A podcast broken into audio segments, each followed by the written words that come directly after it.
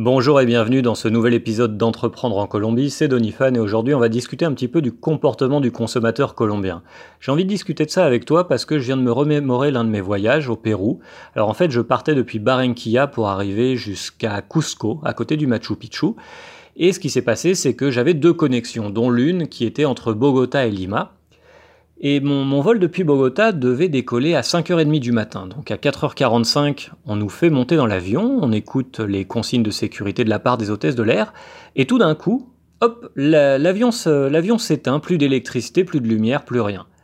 Pas de message, pas de communication, les lumières se rallument, on recommence à écouter les, consignes de sécurité de la part des hôtesses de l'air, et hop, tout s'éteint, et, euh, et voilà, c'est resté comme ça jusqu'à 11h30 du matin, c'est-à-dire qu'on a été assis dans l'avion de 5h30 jusqu'à 11h30 du matin sans avoir aucune information de la part de, l'équipage ou du capitaine. Par contre, en regardant par le, hublot de l'avion, par la fenêtre, eh bien, on pouvait voir tous les autres avions qui décollaient. Théoriquement, le nôtre était numéro 2 sur la liste des départs et il a décollé avec 5 ou 6 heures de retard et on n'a eu aucune information.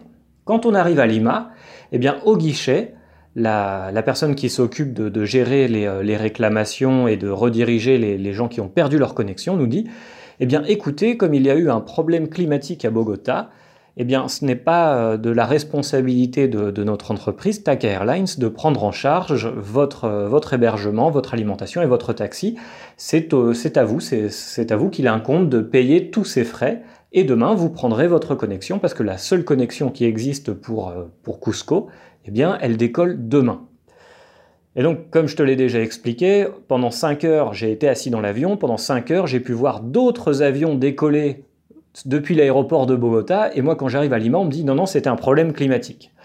Et ce que j'ai pu voir, c'est que tous les Colombiens et tous les Péruviens qui ont fait la queue au guichet avant moi, aucun d'entre eux n'a essayé de négocier le fait qu'il allait devoir payer son séjour, son hôtel, sa nourriture, etc il a accepté son sort. J'ai cette sensation que le client euh, d'Amérique latine, ou le client colombien en tout cas, dit relativement amen à tout et n'a pas cette, volonté euh, bah, de, de, se battre pour faire valoir ses droits en tant que consommateur.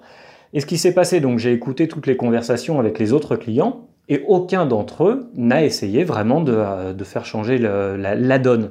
Et quand ça a été mon tour de passer au guichet, bah, forcément, je me suis énervé au bout d'un moment quand on me dit, voilà, c'est des problèmes climatiques. Et moi, j'étais dans l'avion à Bogota, donc je voyais très bien qu'il y avait du soleil, il faisait beau et les autres avions décollaient.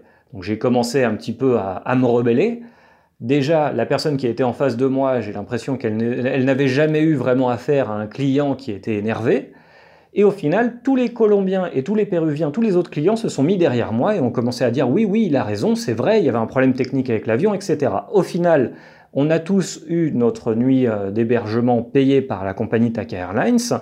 On a tous eu notre taxi aller-retour depuis euh, l'aéroport jusqu'à l'hôtel et on a eu notre connexion le lendemain. Ah puis j'oublie aussi l'alimentation comprise. Mais donc pour te dire que de ce que j'ai remarqué en 6-7 ans d'expatriation en Colombie, le consommateur colombien ne se bat pas pour, euh, pour ses droits, ne se bat pas pour obtenir une qualité de service ou un produit de bonne qualité. Il a tendance à accepter et il a tendance à se taire. Et ça, je l'ai vu dans une autre situation. En ce moment, je suis en train d'acheter un appartement sur plan dans la ville de Santa Marta. Et il se trouve que la compagnie euh, qui, qui s'occupe de la gestion de mon projet a six mois de retard, voire même plus, je crois qu'on en est à neuf mois de retard. Alors, j'ai pas peur pour mon argent parce que mon argent passe par, euh, par un intermédiaire qui protège, euh, qui protège mes intérêts, mais on en est à 9 mois de retard. Et moi, comme j'en ai eu marre au bout d'un moment, qu'on me, déjà on ne me répond pas, ni par WhatsApp, ni par, euh, ni par courrier, ils ont tendance à, à, à m'éviter, m'esquiver, eh bien je me suis mis à envoyer des messages publics sur la page Facebook de l'entreprise qui est censée construire mon immeuble.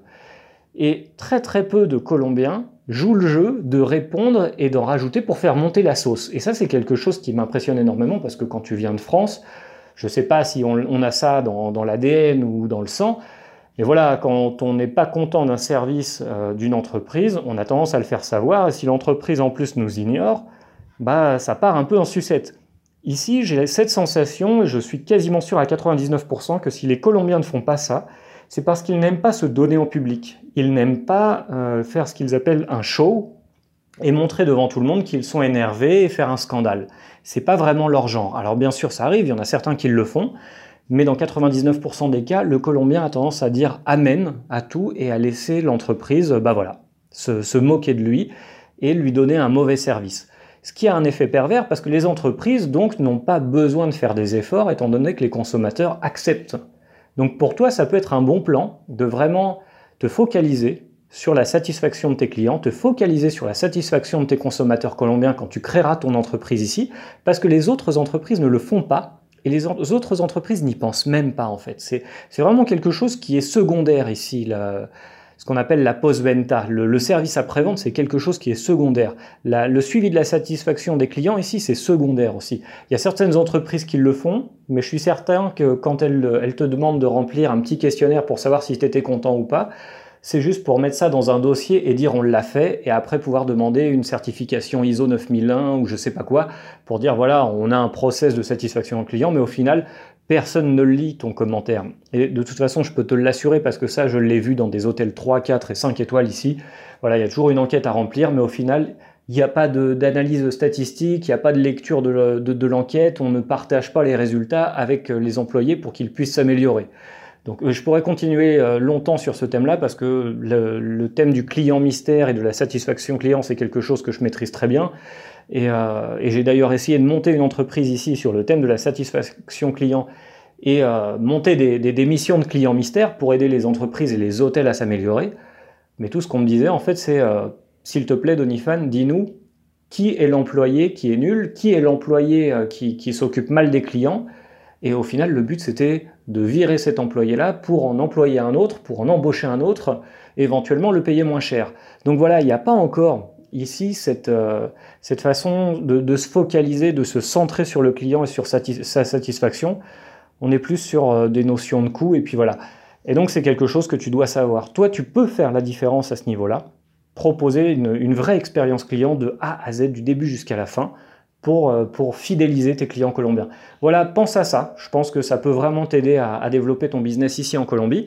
N'hésite pas à poser tes, questions en commentaire en dessous du podcast. Si, si tu n'es pas encore inscrit à la newsletter, sache qu'aujourd'hui j'ai envoyé le premier email, le premier courrier que j'envoie chaque lundi avec des trucs et astuces pour celles et ceux qui veulent entreprendre comme toi en Colombie. Bah voilà, j'ai envoyé le, premier mail aujourd'hui, tu l'as peut-être raté. Alors n'hésite pas, je te remets le lien en commentaire de ce podcast pour que tu puisses t'inscrire. Tu me donnes ton prénom et ton email et tous les lundis, tu recevras un conseil supplémentaire, un petit truc et astuce pour pouvoir développer ton business ici. Voilà, je te dis à très très bientôt. N'oublie pas non plus d'aller faire un tour sur le blog colombianito.fr et on se retrouve demain pour discuter expatriation en Colombie.